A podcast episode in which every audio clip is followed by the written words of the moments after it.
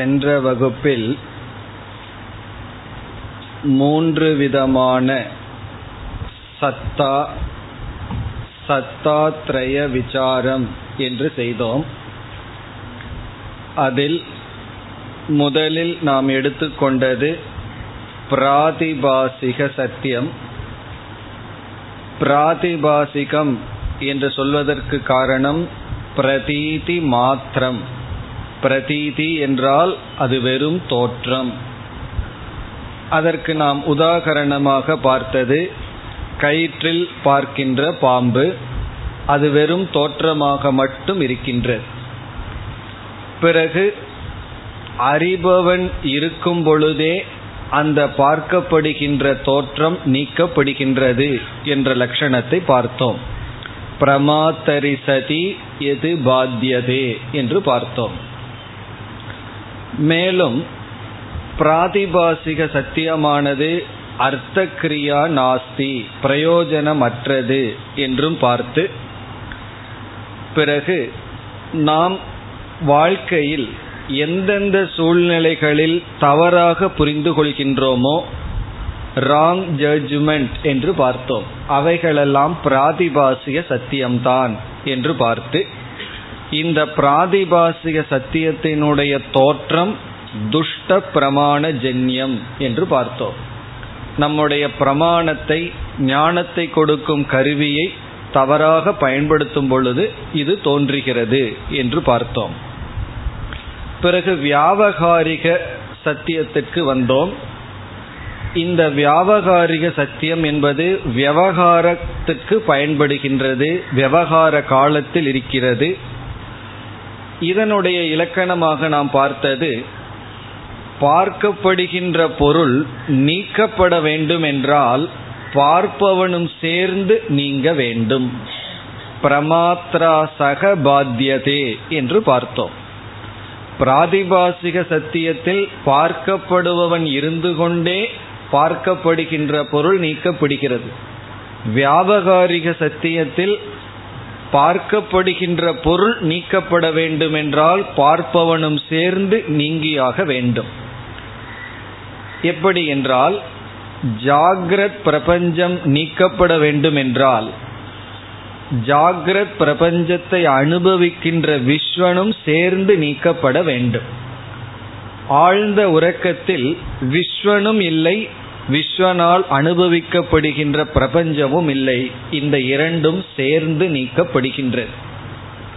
இப்ப இந்த இலக்கணத்தின்படி பார்த்தால், சொப்பனம் என்ற ஒரு அனுபவத்தை எடுத்துக்கொண்டால், சொப்பனம் என்ற முழு பிரபஞ்சம் தைஜசன் செல்லும் பொழுதுதான் செல்கின்றது என்று பார்த்தால் அது வியாபகாரிகமாகிவிடும். காரணம், சொப்பனத்தை பார்ப்பவன் முழுமையாக நீங்கும் பொழுதுதான் சொப்பனமும் நீங்குகின்றது என்ற அடிப்படையில் பார்த்தால் வியாபகாரிகத்திற்குள் வரும். ஆனால் பொதுவாக சொப்பனத்தை பிராதிபாசிகமாக சொல்வது வழக்கம். காரணம், சொப்பனத்தை பார்த்து கொண்டிருக்கும் பொழுதே பொருள்களெல்லாம் மறைந்து மறைந்து செல்கின்றது. ஒரு ஆர்டர், ஒரு நியதி இல்லை, காரணகாரிய தத்துவம் கிடையாது. ஜாகிரத் பிரபஞ்சத்தில் அப்படி இல்லை. இப்பொழுது நாம் ஒரு உலகத்தை அனுபவிக்கின்றோம். திடீரென்று நானோ நீங்களோ மறைந்து போக மாட்டோம். ஆனால் கனவில் அப்படி அல்ல. கனவிலையும் கிளாஸ் கேட்குற மாதிரி திடீர்னு வரலாம், அடுத்த செகண்ட் வந்து சூப்பர் மார்க்கெட்டில் இருக்கிற மாதிரி கனவு வரலாம். கிளாஸ் எல்லாம் அப்படியே மறைஞ்சு போயிடும். அதே ஆள் இருப்பார். திருஷ்யம், அனுபவிக்கப்படுகின்ற பொருள்கள் அது மாறி மாறி செல்கின்றது. ஆகவே அதை பிராதிபாசிகம் என்று அதன் அடிப்படையில் கூறுகின்றோம். பிறகு இந்த வியாவகாரிக சத்தியமானது பிரத்யக்ஷம் முதலிய பிரமாணங்களினால் சித்தமாகின்றது என்பதையும் பார்த்தோம். பிரத்யக்ஷம், அனுமானம் முதலிய பிரமாணங்களினால் அது சித்திக்கின்றது. இவைகளையெல்லாம் பார்த்து இனி இறுதியாக இந்த வியாவகாரிக சத்தியத்தில் ஒரு விஷயத்திற்கு வந்தோம். அதிலிருந்து நாம் இப்பொழுது தொடர வேண்டும். இந்த வியாவகாரிகத்தில் இருக்கின்ற பொருள்களை இரண்டாக நாம் பிரிக்கின்றோம். ஒன்று ஞாத சத்தா, இனி ஒன்று அஜ்ஞாத சத்தா. இந்த அறிமுகத்தை வரைக்கும் சென்ற வகுப்பில் பார்த்தோம். ஞாத சத்தா, இனி ஒன்று அஜ்ஞாத சத்தா. ஞாத சத்தா என்றால் வியாபகாரிகத்தில் இருக்கின்ற பொருள்கள் நம்முடைய அறிவுக்கு வந்து அது இருக்கின்றது, அது ஞாத சத்தா, தெரிந்து அது இருக்கின்றது. இப்பொழுது நீங்களெல்லாம் எனக்கு ஞாத சத்தா. சத்தா என்றால் உங்களுடைய இருப்பு, ஞாதம் என்றால் என்னால் அறியப்பட்டது, என்னால் அறியப்பட்டு நீங்கள் இப்பொழுது இருக்கின்றீர்கள். இப்போ உங்களுடைய இருப்ப ஞாத சத்தா என்று சொல்கின்றோம். அதே போல நமக்கெல்லாம் ஒரு இடம் இருக்கின்றது, டெல்லி அல்லது ரிஷிகேஷ் என்ற ஒரு இடம் இருக்கின்றது. அந்த இடம் இப்பொழுது அனுபவத்தில் இல்லை, அதை நம்ம அஜ்ஞாத சத்தா என்று சொல்கின்றோம். அஜ்ஞாதம் என்றால் நம்மால் இப்பொழுது அறியப்படாத போதிலும் அது இருக்கின்றது. ஞாத சத்தா என்றால் அறிந்து கொண்டிருக்கின்றோம், இருக்கின்றது. அஜ்ஞாத சத்தா என்றால் அறியவில்லை, இருந்தாலும் இருக்கின்றது. இப்போ உங்களுடைய ஒவ்வொருவருடைய வீடு இப்பொழுது ஞாத சத்தாவா அஜ்ஞாத சத்தாவா என்றால் அஜ்ஞாத சத்தா. அஜ்ஞாதம் அசத்துன்னு சொல்வதில்லை, நான் அதை அறியவில்லை அதனால் இல்லை என்று சொல்வதில்லை. நாம் அறியாத போதிலும் அது இருக்கின்றது. அப்படி நாம் அறிந்து கொண்டிருக்கும் பொழுது இருக்கின்ற வியாபகாரிக உலகம், நாம் அறியாத பொழுதும் வியாபகாரிக உலகம் இருக்கின்றது. விதிதம் அவிதிதம், அறியப்பட்டாலும் அறியப்படாவிட்டாலும் அது இருக்கின்றது. இப்போ அறியப்படவில்லை என்றால் எப்படி இருக்கின்றது என்று சொல்கிறீர்கள் என்றால், ஏற்கனவே நம்மால் அறியப்பட்டு நம்முடைய ஸ்மிருதியில் இருக்கின்றது, அல்லது நாம் ஒரு இடத்துக்கு செல்லவே இல்லை என்றாலும் மற்றவர்கள் சொல்லி கேட்டிருக்கின்றோம், அதனால் அது அறியப்படுகின்றது. இப்போ விஞ்ஞானத்தில் எத்தனையோ கோள்கள் கேலக்ஸி எல்லாம் இருக்கிறதுன்னு சொல்கிறார்கள். கண்டுபிடிக்கப்பட்டதற்கு பிறகு அது நம்மால் அஜ்ஞாதமாக இருந்தாலும் அதனுடைய இருப்பை ஏற்றுக்கொள்கின்றோம். காரணம் என்ன? ஏதோ ஒரு விதத்தில் அது அறியப்பட்டது, நம்மால் அறியப்படாவிடிலும் அந்த பொருளினுடைய இருப்பை நாம் ஏற்றுக்கொள்கின்றோம்.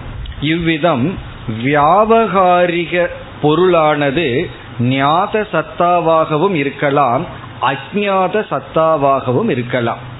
வியாபகாரிகத்தில் இருக்கிறது நம்ம பார்த்தா தான் இருக்குன்னு அல்ல, பார்த்தால் பார்க்காவிட்டாலும் அது இருக்கலாம். இனி அடுத்த கருத்து என்னவென்றால், இந்த பிராதிபாசிகம் இருக்கின்றதே, இதற்கு முன்னாடி நாம் பார்த்த சத்தியம், அதற்கு இந்த இரண்டு சத்தா இருக்கின்றதா என்றால் அவ்விதம் இல்லை. பிராதிபாசிக விஷயத்திற்கு ஞாத சத்தா மட்டும் இருக்கின்றது, அஜ்ஞாத சத்தா இல்லை. பிராதிபாசிக விஷயத்திற்கு ஞாத சத்தா மட்டும் உள்ளது, அஜ்ஞாத சத்தா கிடையாது. எப்படி என்று உதாரணம் பார்த்தால் புரிந்துவிடும். பிராதிபாசிக விஷயத்துக்கு நாம் உதாரணமாக எடுத்துக்கொண்டது கயிற்றில் பார்க்கின்ற பாம்பு. இந்த பாம்பு எவ்வளவு காலம் இருக்கும்? நாம் எவ்வளவு காலம் பார்த்துட்டு இருக்கிறோமோ அவ்வளவு காலம்தான் இருக்கும்.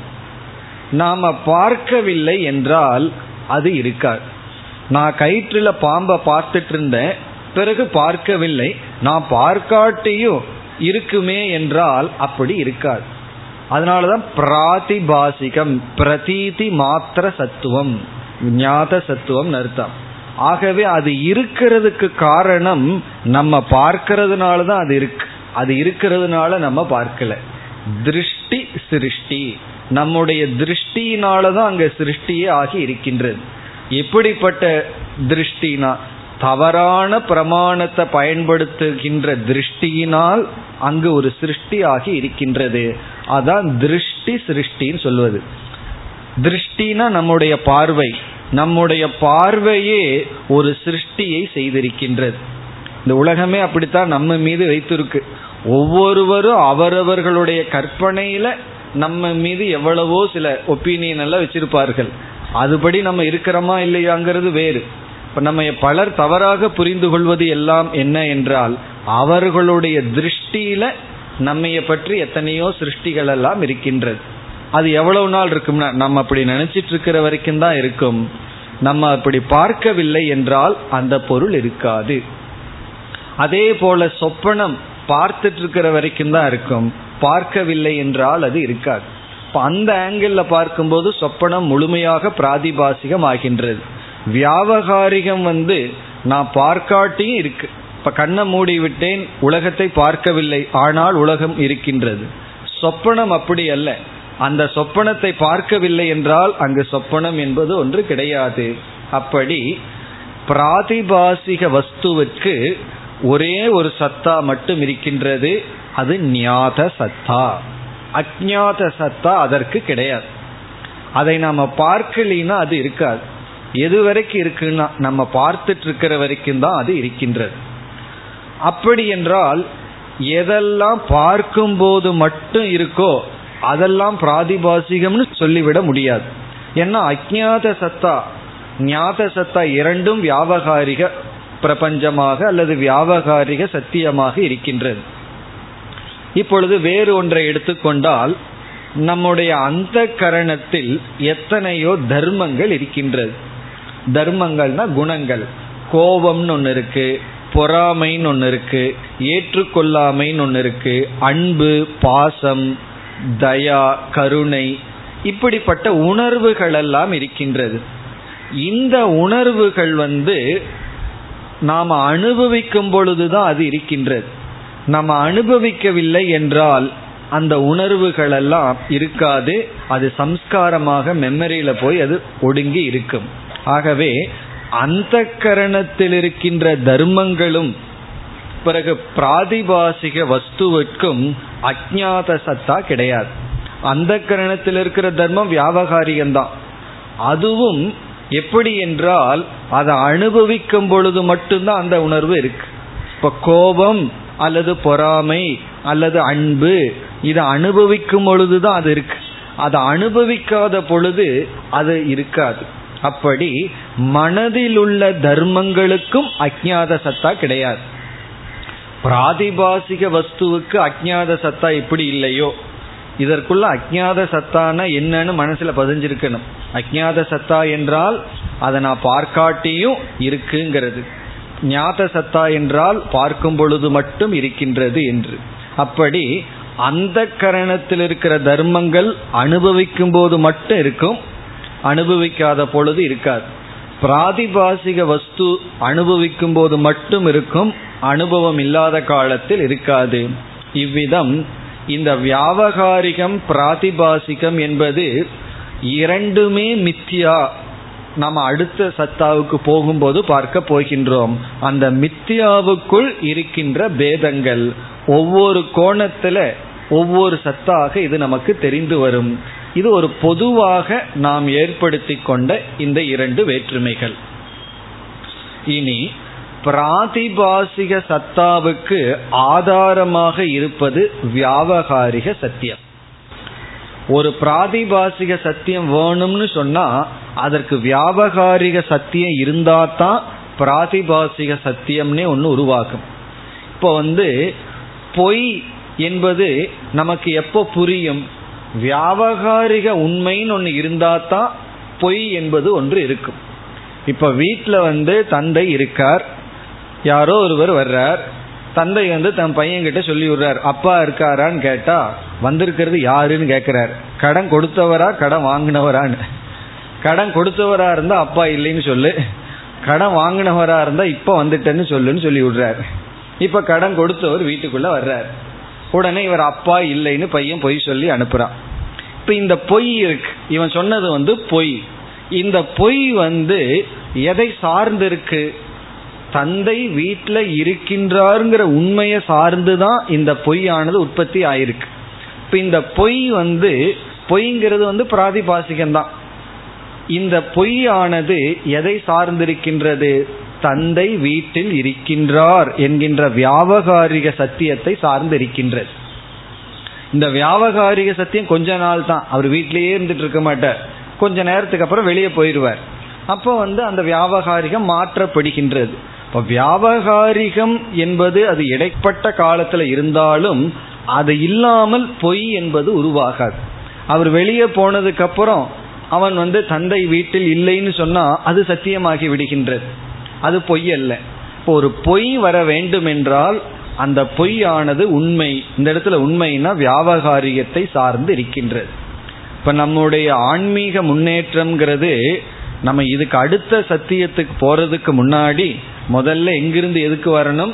பிராதிபாசிகத்திலிருந்து வியாபகாரியத்துக்கு நம்ம வரணும். நம்ம வியாபகாரியத்திலேயே கிடையாது, எல்லாம் பிராதிபாசிகத்திலையும் கற்பனையிலையும் வாழ்ந்து கொண்டு வருகின்றோம். அதை நிறுத்தி வியாபகாரியத்துக்கு வர வேண்டும். இந்த வியாபகாரிக சத்தியத்தின் துணை கொண்டுதான் பாரமார்த்திக சத்தியத்திற்கு செல்ல வேண்டும். சத்தியமேவ ஜெயதே, சத்தியேன லப்ய தபசா ஹேஷ ஆத்மானல்லாங்கிற இடத்துல சத்தியேன லப்யக, சத்தியத்தினால் இந்த ஆத்மா அடையப்படுகின்றதுங்கிற இடத்துல எல்லாம் உபனிஷத்து நீ முதல்ல வியாபகாரிக சத்தியவானாக இரு என்று, பொய்யிலிருந்து உண்மைக்கு வா என்பதுதான் உபனிஷத்தினுடைய உபதேசம். இது வியாபகாரிக சத்தியத்தை பற்றிய விஷயங்கள். இவ்விதம் பிராதிபாசிக சத்தியம்னா என்ன, வியாபகாரிக சத்தியம்னா என்னன்னு பார்த்தோம். இனி நாம் அடுத்ததற்கு செல்லலாம். மூன்றாவது பாரமார்த்திக சத்தியம். பாரமார்த்திக சத்தியம். இந்த பாரமார்த்திக சத்தியம் என்று வரும்பொழுது இது இந்த இரண்டு சத்தியத்திற்கும் ஆதாரமாக இருப்பது. அதில் பிராதிபாசிக சத்தியம் வியாபகாரிய சத்தியத்தை சார்ந்து இருக்கின்றது. இந்த வியாபகாரிய சத்தியம் பாரமார்த்திக சத்தியத்தை சார்ந்து இருக்கின்றது. இப்போ வியாபகாரிக சத்தியம் நடக்கணும்னு சொன்னால் அது எதை சார்ந்திருக்கின்றது? பாரமார்த்திக சத்தியத்தை சார்ந்திருக்கின்றது. அடுத்த கேள்வி உடனே நமக்கு வந்துடும். பிராதிபாசிகம் வியாபகாரிகத்தை சார்ந்திருக்கு, பாம்பு கயிற்ற சார்ந்திருக்கு. கயிறு இல்லைன்னா அங்கே பாம்பை நம்ம தவறாக பார்க்க முடியாது. கயிறு வியாபகாரிகம்னா கயிறு எதை சார்ந்திருக்குன்னா பாரமார்த்திக சத்தியத்தை சார்ந்திருக்குன்னு சொல்கிறோம். அது என்னன்னு நம்ம பார்க்க போகிறோம். அடுத்த கேள்வி நமக்கு வரும், சரி இந்த பாரமார்த்திக சத்தியம் எதை சார்ந்திருக்கு அப்படின்னு கேள்வி வரும்பொழுது, பாரமார்த்திக சத்தியம் எதையும் சாராததுனால தான் அதுக்கு பேரே பாரமார்த்திக சத்தியம், அப்சல்யூட் ரியாலிட்டின்னு சொல்கிறோம். இதைத்தான் ஸ்வதசத்தா என்று சொல்கின்றோம். ஸ்வதசத்தா என்றால் எதையும் சாராமல் இருக்கின்றது. இதுக்கு ஸ்வதசத்தான்னு சொல்லும் பொழுதே மீதி இரண்டும் பரதசத்தா, மற்ற இரண்டும் ஒன்றை சார்ந்து இருக்கின்றது. இது சாராமல் இருக்கின்றது, ஸ்வதசத்தா. பிறகு நம்ம ஏற்கனவே படிச்சிருக்கோம், எது சார்ந்து இருக்கின்றதோ அது மித்யா, எது சுதந்திரமாக இருக்கின்றதோ அது சத்தியம். அப்ப எதெல்லாம் சார்ந்திருக்கு? பிராதிபாசிக சத்தியமும் சார்ந்திருக்கு, வியாபகாரிக சத்தியமும் சார்ந்திருக்கு. அப்படி சார்ந்திருப்பது மித்யா, சுதந்திரமாக இருப்பது சத்தியம். அப்படி பாரமார்த்திகமாக இருப்பது சத்தியமான அதை சார்ந்து வியாபகாரிகம், அதை சார்ந்து பிராதிபாசிகம் இருக்கின்றது. இனி இதனுடைய லட்சணம் என்னன்னு பார்ப்போம். பாரமார்த்திக சத்தியத்தினுடைய இலக்கணம் என்ன? இதற்கு பல லட்சணங்கள் கொடுக்கலாம். நாம் ஓர் இரண்டு இலக்கணத்தை எடுத்துக்கொள்ளலாம். மிக சுலபமான லட்சணத்தை எடுத்துக்கலாம், ஏற்கனவே நம்ம பார்த்ததாகத்தான் இருக்கும். காலத்ரய அபாத்தியத்துவம், அதுதான் இதனுடைய லட்சணம். காலத்ரயம் சமஸ்கிருதமாக இருந்தாலும் நமக்கு தெரிஞ்சதான். காலம்னா டைம், திரயம்னா மூன்று. மூன்று காலத்திலும், மூன்று காலம்னா என்ன காலம்? இறந்த காலம், நிகழ்காலம், எதிர்காலம் என்ற மூன்று காலத்திலும் அபாத்தியத்துவம் என்றால் நீக்கப்படாதது, நாட் சப்ஜெக்ட் டு நெகேஷன், நீக்கப்படாதது, செல்லாதது, நீங்காதது, பாதிக்கப்படாதது. காலத்ரய அபாத்தியத்துவம், எது எல்லா காலத்திலும் நீக்கப்படவில்லையோ, நீக்க முடியாதோ, அதுதான் பாரமார்த்திக சத்தியமாக இருக்கின்றது, இருக்க முடியும். மீதியெல்லாம் பாத்தியம், லட்சணமே அப்படி இருந்தது. பிராதிபாசிக சத்தியத்தை எப்படி சொன்னோம்? பிரமாத்தரி சதி பாத்தியதேன்னு தான் லட்சணமே கொடுத்தோம். பிரமாத்தா இருக்கும் பொழுதே எது நீக்கப்படுகிறதோ, அறிபவன் இருந்து கொண்டிருக்கும் பொழுதே அரிய பொருள் நீக்கப்பட்டால்னு பார்த்தோம். வியாபகாரிகத்துக்கு எப்படி பார்த்தோம்? அது அதை விட மோசமா தெரியுது, பிரமாதாவோட சேர்ந்து நீக்கப்படுவதுன்னு பார்த்தோம். வியாபகாரிகம் கொஞ்சம் பெருசா நினைக்கிறோம், ஆனா யோசிச்சு பார்த்தோம்னா அது போகணும்னு சொன்னா நம்மையும் சேர்ந்து போகுது. இப்ப பார்பர்கிட்ட போய் முடிய கட் பண்ணுன்னா அவர் தலையும் சேர்ந்து கட் பண்ண எப்படி இருக்கும்? அது போல இந்த வியாபகாரிகம் எப்படி நீங்குகின்றதுன்னா அதை அனுபவிப்பவனுடன் சேர்ந்து நீக்கப்படுகிறது. இந்த முழு ஜாகிரத் பிரபஞ்சத்தை நான் நீக்கணும்னா அதை அனுபவிக்கின்ற விஸ்வனும் சேர்ந்து நீக்கப்படுகின்றான். அதுக்கு உதாகரணம் சொப்பன அவஸ்தை. அப்படி நீக்கப்படுவது என்பது வியாபகாரியத்துக்கும் பிராதிபாசிகத்துக்கும் பொதுவான லட்சணம். இனி பாரமார்த்திகம் என்று சொல்லும் பொழுது அதற்கு முற்றிலும் விபரீதமான லட்சணம். எது நீக்கப்படாததோ, எது அபாத்தியம், அபாத்தியம்னா நெகேஷன் செய்ய முடியாதோ. இனி எதை நம்ம நீக்கப்படாமல் இருக்க முடியும் என்றால், எது நீங்காமல் இருக்கும், எதை நம்மால நீக்கவே முடியாது என்றால், திருஷ்யம் சர்வம் பாத்தியம். திருஷ்யம்னா அனுபவிக்கப்படுவது எல்லாமே நீக்கப்படுவது தான். நீக்கப்படுவதைத்தான் நம்ம அனுபவிக்கவும் முடியும். நீங்காமல் மாறாமல் இருக்கிறத நம்ம அனுபவிக்கவே முடியாது. ஒரு ரோஸ் மில்க் குடிக்கிறோம்னு சொன்னா அது அனுபவிக்கப்படுவது, அது வந்து நீக்கப்படுவது. அது மாறாமல் இருக்குன்னா அது எப்படி குடிக்க முடியும்? ஒரு பொருள் இருக்கு, அதை ஒரு மாற்றமும் அதுல செய்ய முடியாதுன்னா அதை நம்ம ஒண்ணுமே செய்ய முடியாது. ஆகவே அனுபவிக்கப்படுவதெல்லாம் பாத்தியம். பிறகு இந்த அனுபவ சுரூபமாக அனுபவிப்பதற்கு மூல காரணமாக ஒருவன் இருக்கின்றான், அந்த பிரமாத்தாவினுடைய சொரூபம். அந்த பிரமாத்தாவினுடைய சொரூபந்தான் அபாத்தியம். இந்த இடத்துல அபாத்தியமாக நீக்கப்படாமல் இருப்பது யார் என்றால், அது கடைசியா அகம்ங்கிறதுல தான் வந்து முடியும். ஏன்னா இதம் திருஷ்யம் வந்து பாத்தியம்னு சொன்னா இந்த உலகத்துல இருக்கிறது ரெண்டு தான், ஒன்னு திருக்கு, இனி ஒன்னு திருஷ்யம். பிரபஞ்சத்துல ரெண்டே தத்துவம் இருக்கு. திருக்குனா அனுபவிப்பவன் அறிவு, திருஷ்யம்னா பொருள். திருஷ்யமெல்லாம் பாத்தியம்னு சொன்னா திருக்கு வந்து அபாத்தியம். இந்த அறிவு தான் அபாத்தியம், சைத்தன்யம் தான் அபாத்தியம், அல்லது அகம் என்பதனுடைய சொரூபந்தான் அபாத்தியம். நான் தான் அபாத்தியம். ஏன்னா நான் தான் எல்லாத்தையும் நீக்கிட்டு இருக்கேன், என்ன யாரும் நீக்க முடியாது. இல்லையே அவர் என்ன நீக்கிட்டாருன்னா அவர் என்னுடைய சரீரத்தை நீக்கலாம், புத்தியை நீக்கலாம், மனசை நீக்கலாம், சைத்தன்யத்தை நீக்க முடியாது. அப்படி இந்த அபாத்தியமாக இருப்பது அகம் என்ற சொல்லில் விளங்கி கொண்டிருக்கின்ற சைத்தன்ய சொரூபம். ஆகவே இந்த பாரமார்த்திக சத்தியத்தினுடைய லட்சணம் வந்து மூன்று காலத்திலும் நீக்கப்படாதுங்கும் போது சத் சுரூபம், அது அந்த சத் சுரூபம் சித் சுரூபமாகத்தான் இருந்தாக வேண்டும். ஏன்னா இந்த சித்து தான் நீக்கப்படாமல் இருப்பது, ஜடமெல்லாம் நீக்கப்படுவது. ஆகவே பாரமார்த்திக சத்தியம் வந்து சச்சித் ஸ்வரூபம். பிறகு இனி ஒன்றை நம்ம சேர்த்திக்கணும், இந்த சத்தும் சித்தும் அனந்தமாக இருப்பதனால், பூர்ணமாக இருப்பதனால் சச்சிதானந்த அல்லது சத்தியம் ஞானம் அனந்தம் என்ற சொரூபத்துடன் கூடியது.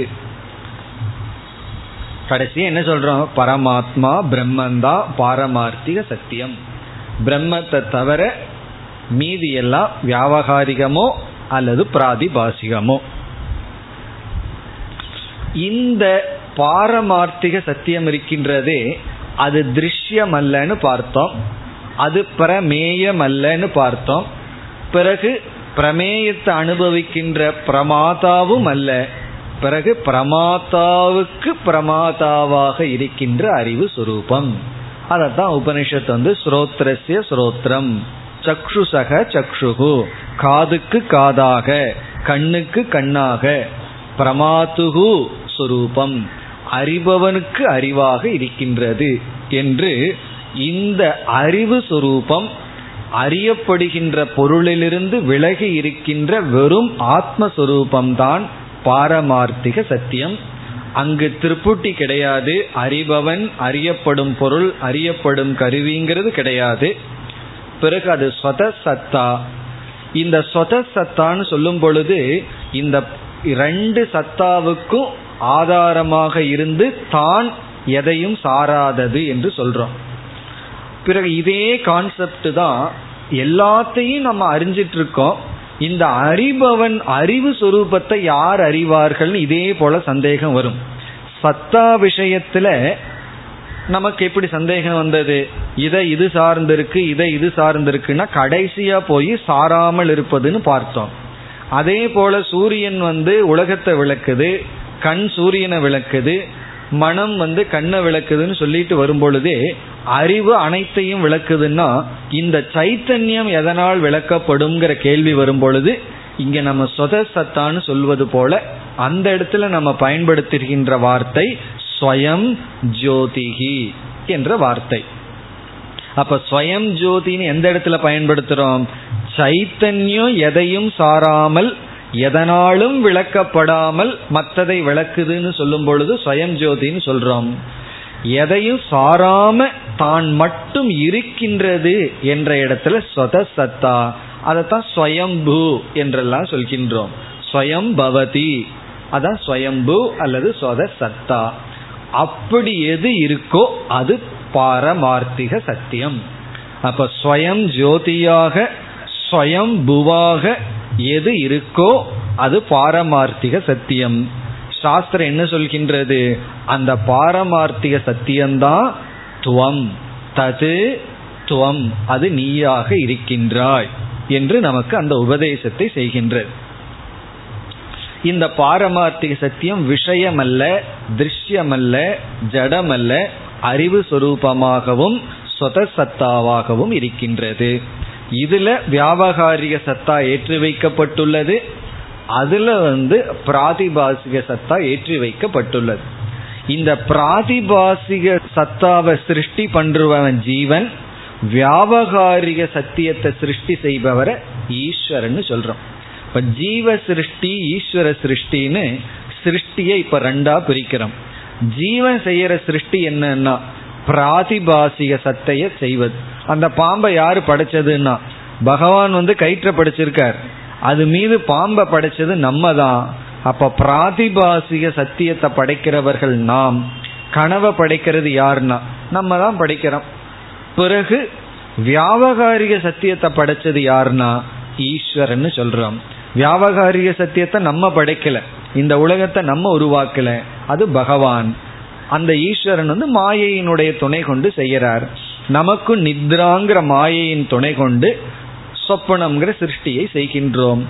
பிரமத்தின் துணை கொண்டு தவறுதலின் துணை கொண்டு பாம்பை படைக்கின்றோம். அப்படி இந்த இரண்டு விதமான சத்.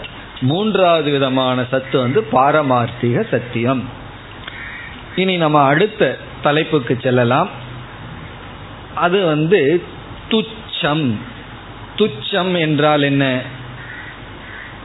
இப்ப 4 தலைப்பை பார்த்துட்டு பிறகு இந்த சத்தை ஏன் புரிஞ்சுக்கணும், எப்படி புரிஞ்சுக்கணுங்கிற விசாரத்தை கடைசியா பார்க்கலாம். இப்ப துச்சம்ங்கிற டாபிக்கு வர்றோம்.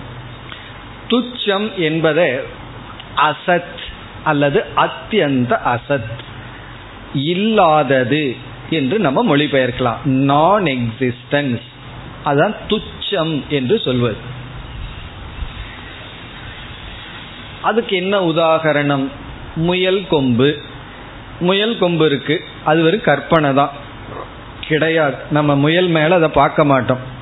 முயல் மேல நம்ம ஒரு கொம்பை பார்த்தோம்னா அந்த கொம்பு என்ன ஆகும்? ஒரு முயலை யாராவது நம்ம முன்னாடி நிறுத்துகிறார்கள், அந்த தலையில ஒரு கொம்பு நமக்கு தெரியுதுன்னு வச்சுக்குவோமே, அது பிராதிபாசிக சத்தியமாயிரும். அது தெரிஞ்சா முயல் கொம்புன்னு முயலை பார்க்குறோம், கொம்பு தெரியல, அதுதான் துச்சம். துச்சம் என்றால் இல்லை, அனுபவிக்கவும் இல்லை, அதுதான் துச்சம். ஒரு பொருள் இல்லை, அந்த பொருளை நம்ம அனுபவிக்கவும் இல்லை, அப்படி ஒரு பொருள் இருந்தால் அதுக்கு பேரு துச்சம். நம்ம தலையில கொம்பு, நரசிருங்கக, கனவுல எப்படியெல்லாம் வரும், ஒரு மனுஷனுக்கு கொம்பு இருக்கிற மாதிரி வரும். காரணம் என்னன்னா எருமை தலையில கொம்பை பார்த்துருக்கோம், அந்த ஆளை தனியா பார்த்துருக்கோம், கனவுல ஏதோ மிஸ்டேக் ஆகி அப்படி வந்திருக்கு. அதெல்லாம் பிராதிபாசிகம் ஆயிரும். பார்த்துட்டோம்னா பிராதிபாசிகம். தெளிவா நான் ஒருத்தரை பார்த்துட்டு இருக்கிறேன், அவருக்கு தலை மட்டும் இருக்கு, முடி இருக்கலாம் இல்லாம இருக்கலாம், ஆனா கொம்பு இல்லை. அந்த கொம்பு பத்தி பேசணும்னா அது துச்சம். இதுல என்ன விசேஷம் என்றால், பிராதிபாசிக சத்தியமும் வியாபகாரிக சத்தியமும் சொரூபதக துச்சம். அதனுடைய சொரூபமே துச்சம்தான். சொன்னா சில பேருக்கு கோபம் வந்துடும். நாங்கள்லாம் இவ்வளவு சத்தம் போட்டு பேசிட்டும் கேட்டுட்டும் எழுதிட்டு இருக்கோம், எங்களை எல்லாமே துச்சம்னு சொல்கிறீர்களான்னா சொரூபதக அதனுடைய சொரூபம் துச்சம்தான், கிடையாதுதான். ஆனால் சொரூப துச்சம்னு சொன்னா பிறகு எப்படி நான் அனுபவிக்கின்றனே, அதனாலதான் மித்தியான்னு சொல்றோம். நம்ம ஏன் மித்தியான்னு சொல்றோம், எதை மித்தியான்னு சொல்றோம்? எது சொரூபமாக இல்லாமல் ஆனா இருக்கிற மாதிரி அனுபவம் இருக்கோ அதத்தான் மித்தியான்னு சொல்றோம். இப்ப எது மித்தியா? மித்தியாவினுடைய சொரூபம் என்ன? ஜாகிரத் பிரபஞ்சத்தினுடைய சொரூபம் மித்தியான்னு சொல்றோம். இனி மித்தியாவினுடைய சொரூபம் என்னன்னா துச்சம்தான். அதனால யாருக்கு ஒன்று மித்தியான்னு நன்கு புரிஞ்சுடுதோ அவர்களை பொறுத்த வரைக்கும் அது இல்லதான், அது துச்சம்தான், இல்லாததுதான். பிறகு வேற இருக்கிற மாதிரி தெரியலாம், அவ்வளவுதான். பிராதிபாசிக சத்தியமும் அடிப்படையில துச்சம் இல்லதான், வியாபகாரிகமும் இல்லதான். இல்லாததை வச்சுட்டு இருக்கிற மாதிரி நமக்கு அனுபவிக்கின்றோம், விவகாரத்தில் இருக்கு, அவ்வளவுதான். பிறகு எது வரைக்கும் இது துச்சம் என்றால், ஒரு பொருள் அனுபவிக்கவும் இல்லை, அதே சமயத்தில் அது இல்லைன்னு சொன்னா துச்சம்னு சொல்றோம். ஒரு பொருள் இல்லை ஆனா அனுபவிச்சுட்டு இருந்தோம்னா பிராதிபாசிகம் வியாபகாரிகம்னு சொல்லி விடுகின்றோம். ஞானம் வந்ததற்கு பிறகு அனுபவம் இருக்கு ஆனா விவகாரத்துல ஒரு குழப்பம் வரக்கூடாதுங்கிறதுக்காக நம்ம துச்சம்னு சொல்றது இல்லை. ஆனா நம்ம அறிவுல துச்சம்தான், இல்லைதான் என்பது உண்மையான அறிவு. இப்படி இந்த துச்சம்ங்கிறது விவகாரத்துக்குள்ள வராது. துச்சம்ங்கிறது விவகாரத்துக்குள்ள வராது. இல்லாததை பத்தி நம்ம பேசினோம்னா துச்சம். பிறகு இல்லாதது தெரிகின்றத பற்றி பேசினோம்னா அது பிரபஞ்சம், அது வியாபகாரிகமோ பிராதிபாசிகமோ. இப்படி நமக்கு இந்த இருப்பு என்ற விஷயத்துல இந்த நான்கு இருக்கு. இருப்புங்கிறதுல நான்கு இருக்கு, அதுல உண்மையிலேயே ஒண்ணுதான் இருக்கு, ஆனா நாளா நம்ம பிரிச்சு வச்சிருக்கோம். பிராதிபாசிகம், வியாபகாரிகம், பாரமார்த்திகம், துச்சம். இனி கடைசி விசாரம். இந்த நம்முடைய முகவுரையில் இதையெல்லாம் எதுக்கு நம்ம படிக்கணும்? நேர பிருகதாரண்யத்துக்குள்ள போக வேண்டியதுதானே. ஆரம்பமே ஒரு ஸ்பீடு பிரேக் போட்ட மாதிரி இருக்குன்னு ஒருவர் சொன்னார். ஏதோ பிருகதாரண்யக்கு இன்ட்ரெஸ்டா இருக்குன்னு வந்தா முதல் கிளாஸே தலையை சுத்துதே என்று. எதற்கு இந்த விசாரம் என்றால், நம்முடைய அனைத்து சம்சாரத்துக்கும் மூல காரணம் எந்த பொருளுக்கு எந்த அளவு இருப்பு இருக்கின்றது என்று தெரியாததுதான். நம்முடைய சம்சாரத்துக்கு மூல காரணமே ஒரு பொருளுக்கு எப்படிப்பட்ட சத்தியம் இருக்குன்னு தெரியாத காரணத்தினால். அதனால என்னாகி விடுகின்றதுன்னு இப்ப பார்க்கலாம். கயிற்றுல பாம்ப பார்க்கிறோம், அதுக்கு எப்படிப்பட்ட சத்தியம் இருக்கு? தெளிவா அறிவு இருக்கும்போது இப்ப நம்ம விசாரம் பண்ணிட்டு இருக்கோம், எப்படிப்பட்ட பிராதிபாசியம்னு பண்ணிட்டு இருக்கோம். ஆனா நிஜமாலுமே ரோட்ல போயிட்டு இருக்கோம், கயிறு இருக்கு, கயிறோ அல்லது தண்ணீரோ அப்படியோ இருக்கு, பாம்புன்னு பார்த்துட்டோம். உடனே அது பிராதிபாசிகம் நாங்க தத்துவமா பேசுவோம். உடனே என்ன வரும்? பயம் நமக்கு வரும், பத்தடி குதிச்சு ஓடுவோம். காரணம் என்னன்னா, பிராதிபாசிக சத்தியம் பிராதிபாசிகம்னு எப்ப நமக்கு தெரியுதுன்னா வியாபகாரிக சத்தியத்துக்குள்ள வந்தாதான் தெரியுது. வியாபகாரிக சத்தியம் என்ன? கயிறு. கயிற்றை பார்க்கும்போதுதான் அது தெரிஞ்ச பாம்பு வந்து பிராதிபாசிகம்னு நமக்கு தெரியுது. வியாபகாரிகத்துல இல்லாம பிராதிபாசிகத்தை அனுபவிச்சுட்டு இருக்கிற காலத்திலேயே அது எப்படிப்பட்ட சத்தியமா நமக்கு தெரிஞ்சிட்டு இருக்கு? அது பாரமார்த்திக சத்தியமா நமக்கு தெரிகின்றது. அப்பொழுது என்ன வருகின்றதுனா, அப்பொழுது நமக்கு சம்சாரம் துயரம் வருகின்றது. அப்போ எப்போ நமக்கு துயரம் வருகிறது என்றால், ஒரு சத்தியத்துல நம்ம இருக்கோம், அந்த சத்தியத்துக்கு உண்மையிலேயே துயரத்தை கொடுக்கிற சக்தி இல்லை. ஆனா அந்த சத்தியத்துல இருக்கும்போது இது இப்படிப்பட்ட சத்துங்கிற ஞானம் இல்லை என்றால் அந்த அறியாமை இயற்கையாக பாரமார்த்திக சத்தியத்தை அதுல கொடுத்துரும், அல்லது வியாவகாரிக சத்தியத்தை கொடுத்துரும். அதற்கு மேல சத்தியத்தை நம்ம கொடுத்துடுவோம். சாதாரண வழக்கில் சொல்லுவோம், இதுக்கெல்லாம் நீ ரியாலிட்டி கொடுக்காதன்னு சொல்லுவோம். ஏதாவது துக்கம் வந்துடுதுன்னு சொல்லுவோமே, இதுக்கெல்லாம் முக்கியத்துவம் கொடுக்காத, ரியாலிட்டி கொடுக்காதன்னு சொல்லுவோம். அது சாதாரண விஷயம் இல்லை, ஆழ்ந்த விஷயம். நம்ம அங்கே என்ன உபதேசம் பண்றோம்னு சொன்னா, இப்போ நம்ம டிஸ்கஸ் பண்ண விஷயத்தை தான் நம்ம சாதாரணமாக மற்றவங்களுக்கு உபதேசம் பண்றோம். அதே நெருக்கடி வந்தால் அதே உபதேசத்தை நமக்கு மற்றவர்கள் செய்வார்கள். அதனுடைய அர்த்தம் என்னன்னு சொன்னா, ரியாலிட்டி கொடுக்காதன்னு சொன்னா அதற்கு எவ்வளவு இருப்ப கொடுக்கணுமோ, சத்தியத்துவத்தை கொடுக்கணுமோ, அதனுடைய தன்மை தெரியாததுனால அதிக இருப்ப கொடுத்துறோம். அதிக இருப்ப கொடுக்கும் பொழுது அது நம்மை பாதிக்கின்றது. அதே போல மற்றவர்கள் நம்மைய பார்த்து ஒரு ஸ்டேட்மெண்ட் சொல்கிறார்கள். நம்மைய பார்த்து கழுதையினோ பேயினோ ஏதோ ஒரு ஸ்டேட்மெண்ட் சொல்றார்கள். அந்த வாக்கியத்துக்கு ஒரு ரியாலிட்டி இருக்கு. நாம எவ்வளவு சத்தியத்துவம் கொடுக்கிறோமோ அந்த அளவுக்கு துயரப்படுவோம். அந்த வார்த்தை பிராதிபாசிகம்னு புரிஞ்சிட்டோம்னு வச்சுக்குவோமே, பிறகு அந்த வார்த்தைக்கு துயரத்தை கொடுக்கின்ற சக்தி இருக்காது. அப்போ ஒரு வார்த்தைக்கோ சூழ்நிலைக்கோ மனிதனுக்கோ உலகத்துக்கோ நம்மைய துயரப்படுத்துகின்ற சக்தியை அவர்கள் நிர்ணயிக்கவில்லை, நம்முடைய சத்தாத்திரைய விவேகம் நிர்ணயிக்கின்றது. நம்ம அறிவு தான் நிர்ணயிக்கின்றது. நாம் அதுக்கு எப்படிப்பட்ட ரியாலிட்டி கொடுக்கணுங்கிற புத்தி தான் நிர்ணயிக்கின்றது. இதை எப்பொழுது ஒருவன் உணர்கின்றானோ அப்பொழுது அவன் சாதகன். காரணம் என்ன? அப்ப யாரை இவன் பிளேம் பண்ணுவான், யாரை இவன் பழி போட்டுவான்? நான் இதுக்கு கொடுக்கிற ரியாலிட்டினால தான் நான் துயரப்படுறேன். அவனுடைய ஸ்டேட்மெண்ட்லேயோ சூழ்நிலையிலையோ மற்றதுலையோ எனக்கு துயரம் இல்லை, அல்லது பணம் இருக்கு பணம் இல்லை இதுல நான் துயரப்படல. என்னுடைய துயரத்துக்கு காரணம் நான் கொடுக்கின்ற இருப்பு. பிறகு எப்பொழுது துயரத்திலிருந்து நீங்குவோம்னா, ஒரு பொருளுக்கு எவ்வளவு இருப்பு இருக்கோ அந்த அளவு இருப்பு கொடுக்கிறது ஞானம். அதிகமான அளவு இருப்பை கொடுப்பது மோகம். அதான் மோகத்துக்கே லட்சணம். மோகத்தினுடைய லட்சணம் ஒரு ஆப்ஜெக்டுக்கு எவ்வளவு டிகிரி ஆஃப் ரியாலிட்டி இருக்கோ அதற்கு மேல ரியாலிட்டி கொடுத்தா அதற்கு பேரு மோகம். அந்த காலத்துல எல்லாம் ஏதாவது புதுசா சினிமா வந்ததுன்னு வச்சுக்குவோமே, இப்ப நடக்குதா இல்லையான்னு தெரியல, தியேட்டர்ல ஒரு 20 ரூபா டிக்கெட் இருந்ததுன்னா 100 ரூபாய்க்கு விற்கும் ஃபர்ஸ்ட் டே. அதுக்கு பேர் என்னன்னா மோகம். அந்த இதுக்கு எவ்வளவு செலவு பண்ணணுமோ அதற்கு மேல நம்ம பணத்தை கொடுத்து போறது என்னன்னா மோகம். இப்போ மோகம்னா giving more reality than it deserve. ஒரு பொருளுக்கு எவ்வளவு இருப்பு அதுக்கு தன்மை இருக்கோ அதற்கு மேல நம்ம இருப்ப கொடுக்கும் பொழுது அதுதான் மோகம். அதிலிருந்து வர்றது என்னன்னா, மோகத்தை தொடர்ந்து வர்றது என்ன, சோகம். மோகத்தை தொடர்ந்து நமக்கு சோகம்தான் வரும். இந்த சோக நிவர்த்தி அடையணும்னா மோகம் போகணும். மோகம் போகணும்னா எந்த பொருளுக்கு எந்தெந்த அளவுக்கு இருப்பு இருக்குன்னு நாம பார்க்கணும். அப்படி பார்க்கையில நான் எந்த ரியாலிட்டியில இருக்கேன்னு முடிவு பண்ணணும்.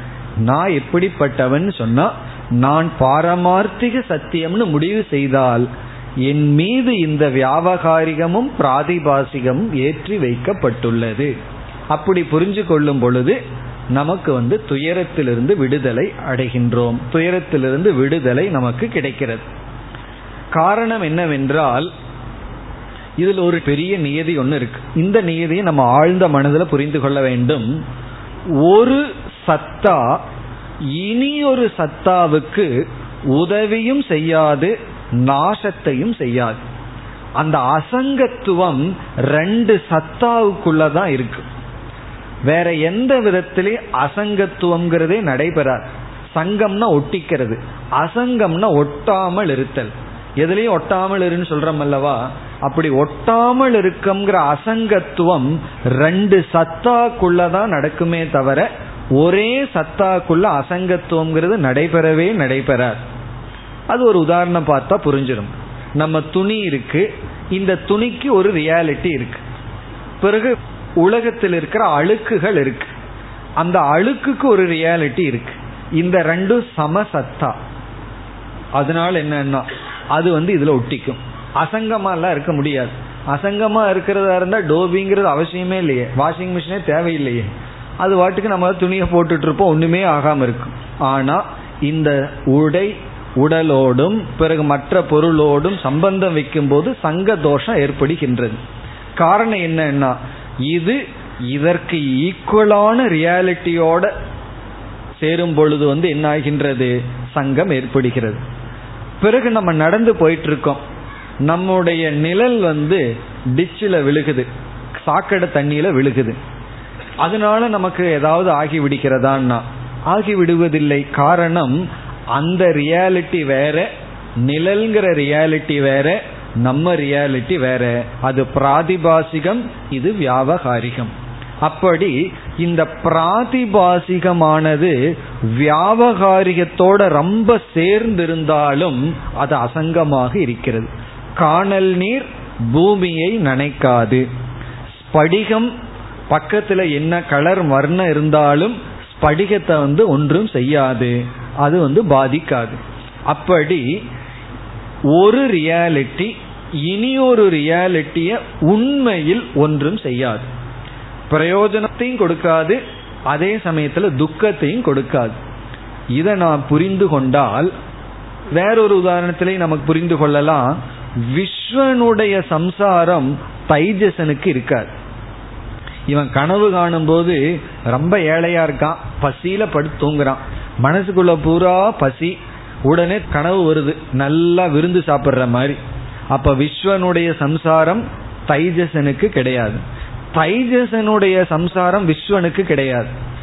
தைஜசனா இருந்து ஏதோ கனவு கண்டுட்டு இருக்கான், திடீர்னு விழித்து கொள்கின்றான், கனவுல இவன் என்னதான் பண்ணியிருந்தாலும் விஸ்வனா வந்துட்டா அவனுக்கு சம்சாரம் இல்லை. இந்த ரெண்டு பேருக்கு சம்சாரம் பிராக்ஞனுக்கு கிடையாது.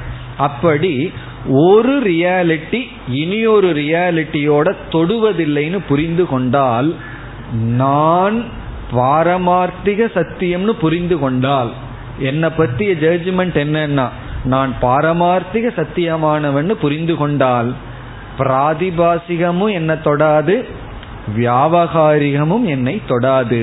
அப்படி நான் அசங்கமான புருஷனாக இருக்க வேண்டும் என்றால் இந்த மூன்று ரியாலிட்டி மூன்று உண்மையில புரிஞ்சு, நான் இந்த மூணையும் புரிஞ்சுட்டு நான் பிராதிபாசிகம் உட்கார்ந்துட்டு இருக்க கூடாது, மூணையும் புரிஞ்சு நான் பாரமார்த்திக சத்தியம்னு புரிந்து கொள்ள வேண்டும். இந்த பாரமார்த்திக சத்தியத்தை புரிஞ்சுக்கிறதுங்கிறது புரிஞ்சுக்களுக்கு மட்டும்தான் தெரியும். அது சோ இண்டிவிஜுவல். நான் அசங்க ஆத்மானு புரிஞ்சதுக்கு அப்புறம் விவகாரத்துல ஒரு வேற்றுமையும் தெரியாம இருக்கும். எப்பவுமே ரெண்டு எக்ஸ்ட்ரீம் ஒரே மாதிரி இருக்கும். இந்த பிராதிபாசிக சத்தியம் இருக்கானே அது அவனுக்கு மட்டும் தனி உலகமா இருக்கும். சில பேர் ஏதாவது கற்பனை பண்ணிட்டு அவனுடைய உலகத்துல வாழ்ந்துட்டு இருப்பான், அதெல்லாம் பிராதிபாசிகம். அதே போல பாரமார்த்திக சத்தியத்தில் இருக்கிற ஞானியும் அவனுடைய உலகத்தில் இருப்பான், யானிஷா சர்வபூதானாம்னு சொல்ற மாதிரி அவன் அவனுடைய உலகத்தில் இருப்பான், அது யாருக்கும் தெரியாது. பிராதிபாசிகம் பாரமார்த்திகம் ஒரே மாதிரி இருக்கும். பிராதிபாசிகத்தில் இருக்கிறவனுக்கு அவனுக்கு மட்டும்தான் அது தெரியும். 4 பேர் செல்கிறார்கள், ஒருத்த மட்டும்தான் கயிற்றுல பாம்பா பார்க்கறான், அது அவனுக்கு மட்டும் இண்டிவிஜுவல் ரியாலிட்டி. பாரமார்த்திகத்துக்கு வந்தவனும் அதே மாதிரி தான், இவன் உணர்ந்து கொண்ட இந்த ஞானம் இவனுக்கு மட்டும்தான் தெரிகின்றது. ஆனா ரெண்டுக்கு முற்றிலும் வேற்றுமை இருக்கின்றது, அது முற்றிலும் வேறு. அது பிரமையில தோற்றம், அறியாமையிலான அந்த ரியாலிட்டி தோன்றியது, பிரம பிரமாணத்தினால தோன்றியது பிராதிபாசிகம். இனி இந்த ஞானம் இருக்கே, எந்த ஞானம், பாரமார்த்திக சத்திய ஞானம் இருக்கே, அது எந்த பிரமாணத்தில் தோன்றுகின்றது, அதுதான் அடுத்த கேள்வி. பிராதிபாசிகம் பிரம பிரமாணத்துல தோடுது. வியாபகாரிக பிரமாணத்தை தப்பா பயன்படுத்தும் போது, பிரத்யக்ஷம் அனுமானம் இவைகளையெல்லாம் தப்பா பயன்படுத்தும் போது பிராதிபாசிகம் தோன்றது. இனி இந்த அதுக்கு முற்றிலும் எதிராக இருக்கின்ற பாரமார்த்திக ஞானம் தோன்றுகின்ற பிரமாணத்துக்கு தான் உபனிஷத் என்று நாம் சொல்கின்றோம். இப்போ உபனிஷத் என்பது பாரமார்த்திக சத்தியத்தை பற்றிய ஞானத்தை கொடுக்கின்ற பிரமாணம். அப்ப பிராதிபாசிக சத்தியத்தை கொடுக்கிற பிரமாணம் பிரத்யக்ஷம், அனுமானம் இவைகளை தப்பா பயன்படுத்தும் பொழுது, இதை ஒழுங்கா பயன்படுத்தினா வியாவகாரிய சத்தியத்தை பற்றிய ஞானம். உபனிஷத் பிரமாணத்தை நாம் பயன்படுத்தினால் நமக்கு கிடைப்பது பாரமார்த்திக சத்திய ஞானம். அப்படி இந்த பாரமார்த்திக சத்திய ஞானம் வந்துடுதுன்னா, நான்கிறது பாரமார்த்திக சத்தியத்துக்குள்ள செல்லும் பொழுது இந்த வியாவகாரிக உலகமும் என்னை தொடாது, பிராதிபாசிக உலகமும் என்னை தொடாது. அப்ப அசங்கமா ஆனந்தமாக இருப்போம். இந்த புருஷார்த்தத்தை அடைவதற்கு நமக்கு என்ன வேணும்னா உபனிஷத் என்கின்ற பிரமாணம் தேவை. அதை ஏற்கனவே உபனிஷத்தெல்லாம் படிச்சாச்சுன்னா, பல உபனிஷத்தெல்லாம் பிரமாணம் படிச்சாச்சுன்னா, இந்த உபனிஷத்துங்கிற பிரமாணத்தை எது வரைக்கும் பயன்படுத்தணும்னா, ஒரு பொருளை பார்க்க சொல்றார், எது வரைக்கும் நாம் பார்க்கணும்னா எது வரைக்கும் பார்த்தா அந்த பொருள் தெரியுதோ அது வரைக்கும் நாம் கண்ணை கசக்கி பார்க்கணும். அதே போல இந்த உபனிஷத் பிரமாணத்தை எவ்வளவு காலம் நாம் பயன்படுத்தணும்னா, எவ்வளவு காலம் பயன்படுத்தினா பாரமார்த்திக சத்திய ஞானம் வருதோ அவ்வளவு காலம் பயன்படுத்தணும். அதனால நம்ம கொஞ்ச காலம் பயன்படுத்திட்டு மீண்டும் ஒரு உபனிஷத்திற்குள் வருகின்றோம். அந்த நாம் எடுத்துக்கொண்ட இப்போ உபனிஷத் பிருகத் ஆரண்யக உபனிஷத். இனி நம்ம உபனிஷத்தினுடைய முகவுரைக்கு வரலாம். இதோடு நம்ம பொதுவான முகவுரையை முடித்து கொள்ளலாம். அதாவது சத்தாத்ரய விவேகம் இத்துடன் முடிவடைகின்றது. கடைசியா எப்படி லேண்ட் ஆனோம்? இந்த பாரமார்த்திக சத்திய ஞானத்தை கொடுக்கிறது உபனிஷத் பிரமாணம். இனி நம்ம அடுத்த நம்முடைய விசாரம் பிருகத் ஆரண்யக உபனிஷத். 3 வார்த்தையை ஒவ்வொரு வார்த்தையை எடுத்துட்டு பொருள் பார்ப்போம். பிருகத்னா என்ன, ஆரண்யகம்னா என்ன, உபனிஷத்துனா என்ன? ஏன்னா அந்த 3 சேர்ந்தது தானே பிருகதாரண்யகோபனிஷத் இருக்கு. அதில் இனி ஒவ்வொரு சொல்ல எடுத்துட்டு பொருள் பார்க்க வேண்டும். நம்ம முதல்ல உபனிஷத்துங்கிற சொல்ல எடுத்துக்கொள்ளலாம். பிருகத்துங்கிற சொல்லும் ஆரண்யம்ங்கிற சொல்லும் பிறகு பார்க்கலாம். உபனிஷத்துங்கிற சொல்ல எடுத்துட்டு அர்த்தத்தை பார்த்துட்டு பிறகு பிருகத்துங்கிற வார்த்தைக்கு என்ன அர்த்தம், ஆரண்யகம்னா என்ன, அதை பார்த்து முடிச்சோம்னா டைட்டில் முடிகின்றது. பிருகதாரண்யக உபனிஷத்னா என்ன என்பது முடிவடைகின்றது. இப்ப நம்முடைய அடுத்த விசாரம் உபனிஷத் சப்த விசாரம். உபனிஷத்னா என்ன? இதை சொல்லவே கூடாது, இதெல்லாம் இன்சல்ட் பண்ற மாதிரி. இவ்வளவு உபனிஷத்து பார்த்துட்டு மீண்டும் உபனிஷத்துனா என்னன்னு சொல்கிறீர்களே, எங்களை என்ன அவ்வளவு எல்கேஜி ஸ்டூடெண்ட் நினைச்சிட்டீங்களான்னு தோன்றலாம். இருந்தாலும் நம்ம இப்ப பார்க்கறது பொதுவா ஒவ்வொரு உபனிஷத்தை பார்க்கும் பொழுது நம்ம என்ன செஞ்சிட்டு இருந்தோம், உபனிஷத்துன்னு பிரிச்சு ஒவ்வொரு வார்த்தைக்கும் ஒவ்வொரு அர்த்தத்தை கொடுத்துட்டு ஒவ்வொரு விதத்துல பார்த்துட்டு இருந்தோம். இந்த முறை நம்ம என்ன செய்யறோம், எல்லாத்தையும் ஒரு முழுமையா சம்மரியா பார்க்க போறோம். ஆகவே நம்ம ஒரு அர்த்தம் இல்லாம முழுமையா இந்த உபனிஷத்தை பார்க்க போகின்றோம். ஒவ்வொரு உபனிஷத்துலையும் நம்ம எப்படி பார்த்துருக்கோம் தெரியுமோ, உபங்கிற வார்த்தையை எடுத்துட்டு ஒரு இடத்துல குரு கிட்ட போகணும்னு அர்த்தம் பார்த்துருப்போம், ஒரு இடத்துல ஆத்மான்னு அர்த்தம் பார்த்துருப்போம். நீங்கிறதுக்கு ஒவ்வொரு உபனிஷத்துல ஒவ்வொரு அர்த்தத்தை பார்த்துட்டு இருந்தோம். இப்ப எல்லாத்தையும் ஒட்டு மொத்தமா சேர்த்து டோட்டல் விஷனா பார்க்கறது. அது எப்படி, அப்படி பார்த்தாலும் அழகா இருக்கு, சில சமயம் அப்படி பார்த்தா தான் அழகா இருக்கு. அது எப்படின்னு சொன்னா, காடு இருக்கு, வனம் இருக்கு, வனத்துக்குள்ள போய் ஒவ்வொரு மரமா பார்த்தா அழகா இருக்கும், தள்ளி இருந்து முழுமையா பார்த்தா அது ஒரு அழகா இருக்கும். ஒவ்வொரு தென்னை மரத்தை பார்க்கறது வேற, தென்னந்தோப்பா பார்க்கறது வேற. அது சமஷ்டி திருஷ்டி, வியஷ்டி திருஷ்டின்னு சொல்வது. அப்படி இந்த உபனிஷத்தினுடைய முழுமையான அர்த்தத்தை இப்பொழுது நாம் பார்க்கின்றோம். உபனிஷத் என்ற சொல்லினுடைய இறுதியான முக்கியமான பொருள் பிரம்ம வித்யா. உபனிஷத்துன்னு சொன்னா அதனுடைய கடைசி மீனிங் அல்லது அதனுடைய பிரைமரி, அதனுடைய முக்கிய அர்த்தம் பிரம்ம வித்யா, பிரம்ம ஞானம். பிரம்ம ஞானம்ங்கிறது இதனுடைய அர்த்தம். அதனால நம்ம எப்படி விவகாரத்துல பேசலாம், இதனுடைய உண்மையான அர்த்தத்தை படி எனக்கு பிரம்ம ஞானமே இல்லை அப்படின்னு சொல்றது போல எனக்கு உபனிஷத் இல்லைன்னு சொல்லலாம். ஏன்னா உபனிஷத்துனா பிரம்ம ஞானம். எனக்கு பிரம்ம ஞானம் கொஞ்சம் கொஞ்சமா வந்துட்டு இருக்கு, எனக்கு உபனிஷத் கொஞ்சம் கொஞ்சமா வருதுன்னு சொல்லலாம். அப்படி பிரம்ம வித்யாங்கிறதுக்கு என்ன அர்த்தத்தை சொல்றோமோ அதே அர்த்தம் தான் உபனிஷத். ஆனா வழக்கத்துல இந்த அர்த்தம் அதிகமாக வழக்கத்துல இல்லை. இதுக்கு முக்கியமான அர்த்தம் பிரம்ம வித்யான்னு இருந்த போதிலும் நம்ம பிராக்டிக்கலா டே டு டே லைஃப்ல விவகாரம் பண்ணும்போது உபனிஷத்துங்கிற சொல்லுக்கு பிரம்ம வித்யாங்கிற அர்த்தத்துல சாதாரணமா பேசிக்க மாட்டோம். பிறகு இனி ஒரு அர்த்தத்துல தான் பேசுவோம்.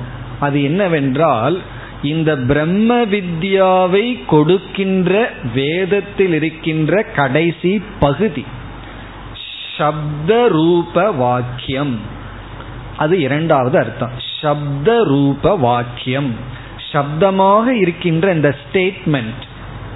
பிருகதாரண்யக்கு உபனிஷத்தை எடுத்துட்டு வான்னு சொன்னா பிரம்மத்தை தூக்கி பிரம்ம வித்யாவை எடுத்துட்டு வான்னு அர்த்தம் இல்லை, அந்த புஸ்தகத்தை கொண்டு வான்னு அர்த்தம். பிருகதாரண்யக்கு உபனிஷத் புஸ்தகத்துடன் வாங்கன்னு கொஞ்சம் காலத்துக்கு அப்புறம் நான் சொல்றேன்னா என்ன அர்த்தம்? நீங்க பிரம்ம வித்யாவை எடுத்துட்டு வாங்கன்னு சொல்லவில்லை, அந்த டெக்ஸ்டை எடுத்துட்டு வாங்கன்னு அர்த்தம். அப்போ உபனிஷத்துக்கு பொதுவா என்ன அர்த்தம்னு சொன்னா சப்த பிரமாணம். எப்படிப்பட்ட சப்த பிரமாணம்? வேதத்தில் இருக்கிற கடைசி பகுதியில் இருக்கிற சப்த பிரமாணத்தை தான் வழக்கத்துல உபனிஷத்துன்னு சொல்றோம். அதைத்தான் நம்ம பல உபனிஷத்தா பிரிக்கிறோம். முண்டகோ உபனிஷத், கேனோ உபனிஷத்துனால சொல்லும் போது நம்ம என்ன அர்த்தத்துல சொல்றோம் என்றால் ஒரு டெக்ஸ்ட், சப்த ரூபமான வாக்கியம். அப்படி ஒவ்வொரு வேதத்தினுடைய கடைசியிலேயும் ஒவ்வொரு உபனிஷத்திற்கு நம்ம பல உபனிஷத்துக்களை பார்த்து இறுதியா பிருகதாரண்யத்துக்கு வந்துள்ளோம். இப்ப இந்த ரெண்டு அர்த்தம், உபனிஷத்துங்கிறதுக்கு முக்கிய அர்த்தம் பிரம்ம வித்யா, பிறகு வழக்கத்தில் இருக்கிற அர்த்தம். அதுதான் இப்ப பிரசித்தமான அர்த்தம். இந்த பிரம்ம வித்யாவை கொடுக்கிற இந்த நூல், இந்த புஸ்தகம், சப்த ரூபமாக இருக்கின்ற வாக்கியம், அதுதான் உபனிஷத். இப்போ நம்ம தமிழ் புஸ்தகம், இங்கிலீஷ் புஸ்தகம், சயின்ஸ் புஸ்தகம் சொல்றோமே, அதுபோல் அந்த டெக்ஸ்ட்டை உபனிஷத்துன்னு சொல்றோம். இப்போ உண்மையிலேயே அந்த டெக்ஸ்டிலிருந்து என்ன உற்பத்தி ஆகுதோ அதுதான் உபனிஷத். இந்த சப்தத்தை படிக்கிறதுனால, அகம் பிரம்மாஸ்மி தத்துவமசிங்கிற வாக்கியத்தை படிக்கிறதுனால என்ன அறிவு உற்பத்தி ஆகுதோ அதைத்தான் உபனிஷத்துன்னு சொல்லணும். ஆனா அப்படி உற்பத்தி ஆகிறதுக்கு சாதனையா இருக்கிறதையே உபனிஷத்துன்னு சொல்றோம். எது போல? இதெல்லாம் ஏற்கனவே நம்ம பார்த்த கருத்து. காஞ்சிபுரத்துல ஒரு ரோடு இருந்ததுன்னா என்ன ரோடுன்னு சொல்லணும்? காஞ்சிபுரம் ரோடுன்னு சொல்லணும். ஏன்னா அது காஞ்சிபுரத்துல இருக்கிறதுனால.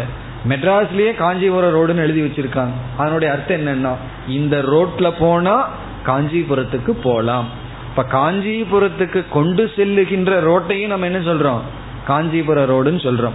அதே போல உபனிஷத்தை கொடுக்கறதையும் உபனிஷத்துன்னு சொல்றோம். உபனிஷத்தை கொடுப்பதுன்னா பிரம்ம வித்யைய கொடுக்கிறதையும், கொடுக்கிற இந்த சப்த ரூபமான பிரமாணத்தையும் நம்ம உபனிஷத்துன்னு சொல்கின்றோம். இதை மட்டும் நம்ம மறந்து விடக்கூடாது.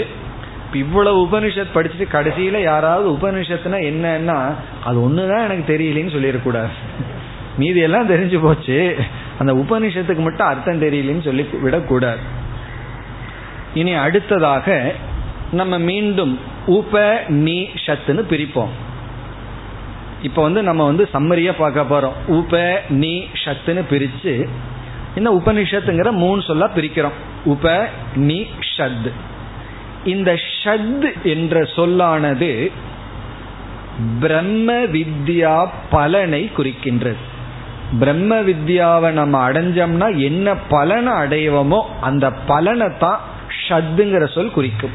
எப்பொழுதுமே நம்ம பல ஆங்கிள் பார்த்தாலும் என்னைக்குமே அந்த ஷத்துங்கிற வார்த்தையினுடைய பிரயோஜனம் வித்யா பலம், பிரம்ம வித்யா பலம், பிரம்ம ஞானத்தினுடைய பலன். அல்லது நம்ம முகவுரையினுடைய அடிப்படையில் சொல்லணும்னா பாரமார்த்திக சத்திய ஞான பலம். பாரமார்த்திக சத்தியத்தை புரிஞ்சிட்டோம்னா என்ன பலனை அடையவமோ அந்த பலனை விளக்குகின்ற சொல்லுதான் ஷத் என்கின்ற சொல். பிறகு நீ என்கின்ற சொல், நீங்கிற சொல்லுன்னா என்ன அர்த்தம்? உப நீ, உபங்கிறது ஒன்று, நீ ஷத். அந்த நீ என்ற சொல் பலனை அடைய நிபந்தனையை அது குறிக்கும். பல பிராப்தி சாதனம், என்னங்கிறது நீ நமக்கு காட்டி கொடுக்கும். பொதுவா நீங்கிற சொல்லி எதை நமக்கு காட்டி கொடுக்கும்? பிரம்ம வித்யா பலனை அடையணும்னா என்ன செய்யணும், அந்த பலனை அடைய நிபந்தனை, அது நீங்கிறது காட்டி கொடுக்கும். பிறகு உப என்பது அறிவை அடைய நிபந்தனை, வித்யா பிராப்தி சாதனம். அறிவை அடைய நிபந்தனைய உபங்கிறது காட்டி கொடுக்கும். உபங்கிறதுக்கு அர்த்தம் பார்த்தோம்னா அறிவை அடைய வேண்டிய கண்டிஷனை சொல்லும். நீங்கிறதுக்கு அர்த்தம் பார்த்தோம்னா பலனை அடைய வேண்டிய நிபந்தனைய சொல்லும். ஷத்துங்கிற அர்த்தத்தை பார்த்தோம்னா என்ன பலன்னு சொல்லும். உபனிஷத்துல நம்ம பார்த்தோம்னா உபனிஷத்துங்கிற ஒரு வார்த்தையை வச்சுட்டு நம்ம எந்த உபனிஷத்துக்குள்ளேயும் போக வேண்டாம், அதுலேயே வேதாந்தத்தை புரிஞ்சு மோட்சத்தை அடையலாம். வெறும் உபனிஷத்ங்கிற டாபிக்கை நம்ம கேட்டோம்னாவே எல்லாமே ஓவர்.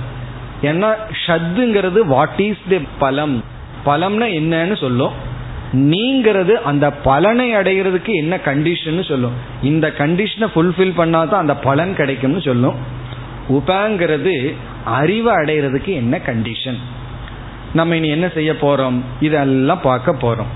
என்ன பலன் சொல்லப்படுது, நீங்கிறதுல என்ன நிபந்தனை போடப்படுது, பிறகு உபங்கிறதுல அறிவை அடைகிறதுக்கு என்ன நிபந்தனை, இதெல்லாம் பார்த்து முடிச்சோம்னா உபனிஷத்து விசாரம் முடிவடைகிறது.